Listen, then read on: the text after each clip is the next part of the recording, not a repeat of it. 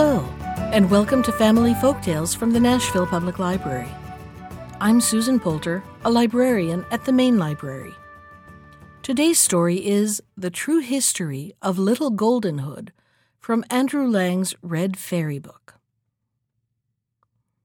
You know the tale of poor Little Red Riding Hood that the wolf deceived and devoured with her cake and her little butter can and her grandmother.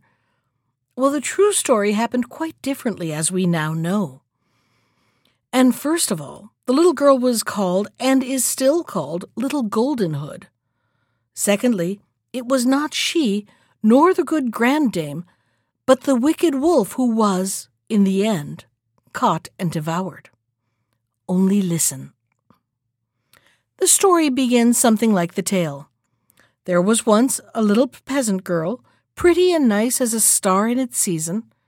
Her real name was Blanchette, but she was more often called Little Golden Hood on account of a wonderful little cloak with a hood, gold and fire colored, which she always had on. This little hood was given her by her grandmother, who was so old that she did not know her age. It ought to bring her good luck, for it was made of a ray of sunshine, she said.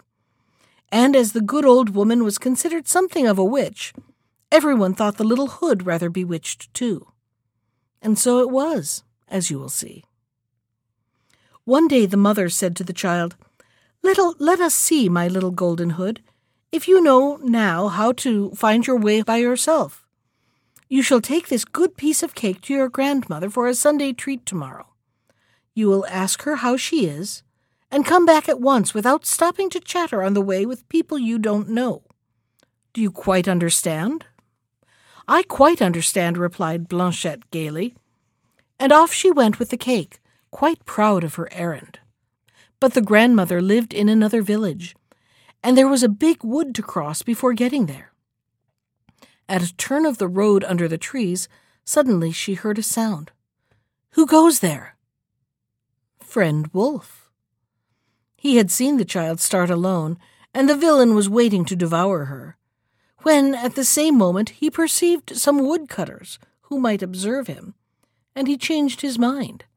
Instead of falling upon Blanchette, he came frisking up to her like a good dog. "'Tis you, my nice little golden hood," said he. So the little girl stops to talk with the wolf, who, for all that, she did not know in the least. You know me, then, said she. What is your name? My name is Friend Wolf. And where are you going thus, my pretty one, with your little basket on your arm? I am going to my grandmother to take her a good piece of cake for her Sunday treat tomorrow. And where does she live, your grandmother? She lives at the other side of the wood, in the first house in the village, near the windmill, you know. Ah, yes, I know now, said the wolf. Well, that's just where I am going. I shall get there before you, no doubt, with your little bits of legs, and I'll tell her you're coming to see her. Then she will wait for you. Thereupon the wolf cuts across the wood, and in five minutes arrives at the grandmother's house. He knocks at the door. No answer. He knocks louder. Nobody. Then he stands up on end, puts his two forepaws on the latch, and the door opens. Not a soul in the house. The old woman had risen early to sell herbs in the town, and she had gone off in such haste that she'd left her bed unmade with her great nightcap on the pillow. Good, said the wolf to himself. I know what I'll do. He shuts the door, pulls on the grandmother's nightcap down to his eyes, then he lies down all his length on the bed and draws the curtains. In the meantime, the good Blanchette went quietly on her way, as little girls do, amusing herself here and there by picking Easter daisies, watching the little birds making their nests, and running after the butterflies which fluttered in the sunshine. At last she arrives at the door. Knock, knock. Who is there? says the wolf, softening his rough voice as best he can. It's me, Granny, your little golden hood. I'm bringing you a big piece of cake for your Sunday treat tomorrow. Press your finger on the latch, then push, and the door opens. Why, you've got a cold, Granny, said she, coming in. Ahem. A little, a little, replies the wolf, pretending to cough. Shut the door well, my little lamb. Put your basket on the table, then take off your frock and come and lie down by me. You shall rest a little. The good child undresses, but observe this. She kept her little hood upon her head. When she saw what a figure her granny cut in bed, the poor little thing was much surprised. Oh, cries she, how like you are to friend Wolf, grandmother.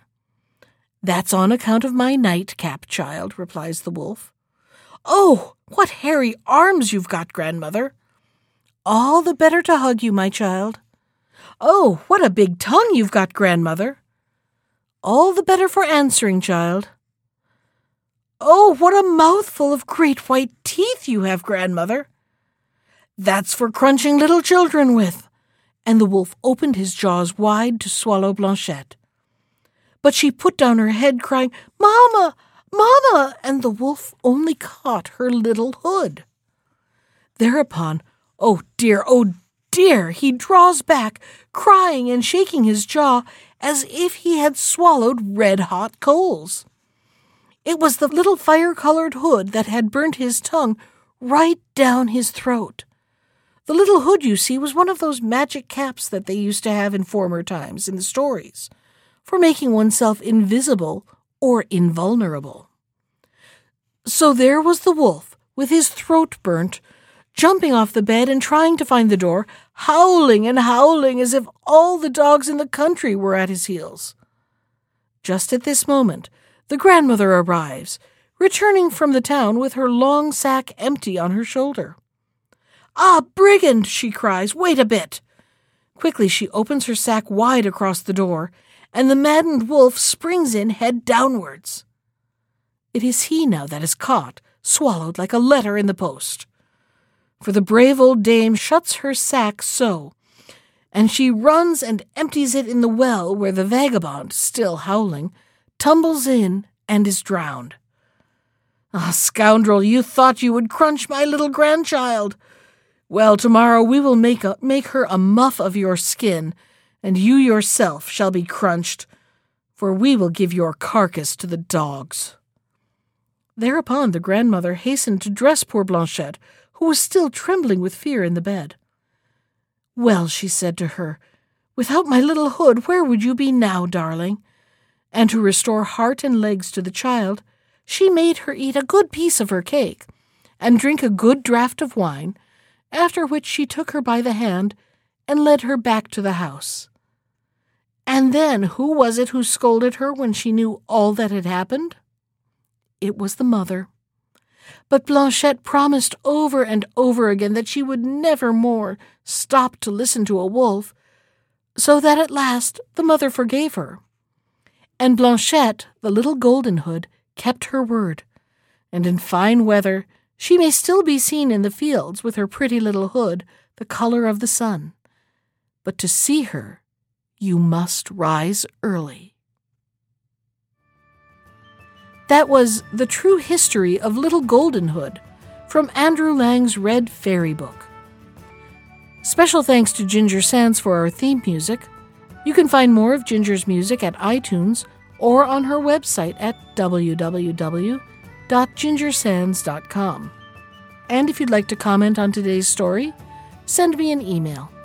I can be reached at susan.poulter, it's P O U L T E R, at nashville.gov. Thanks for listening.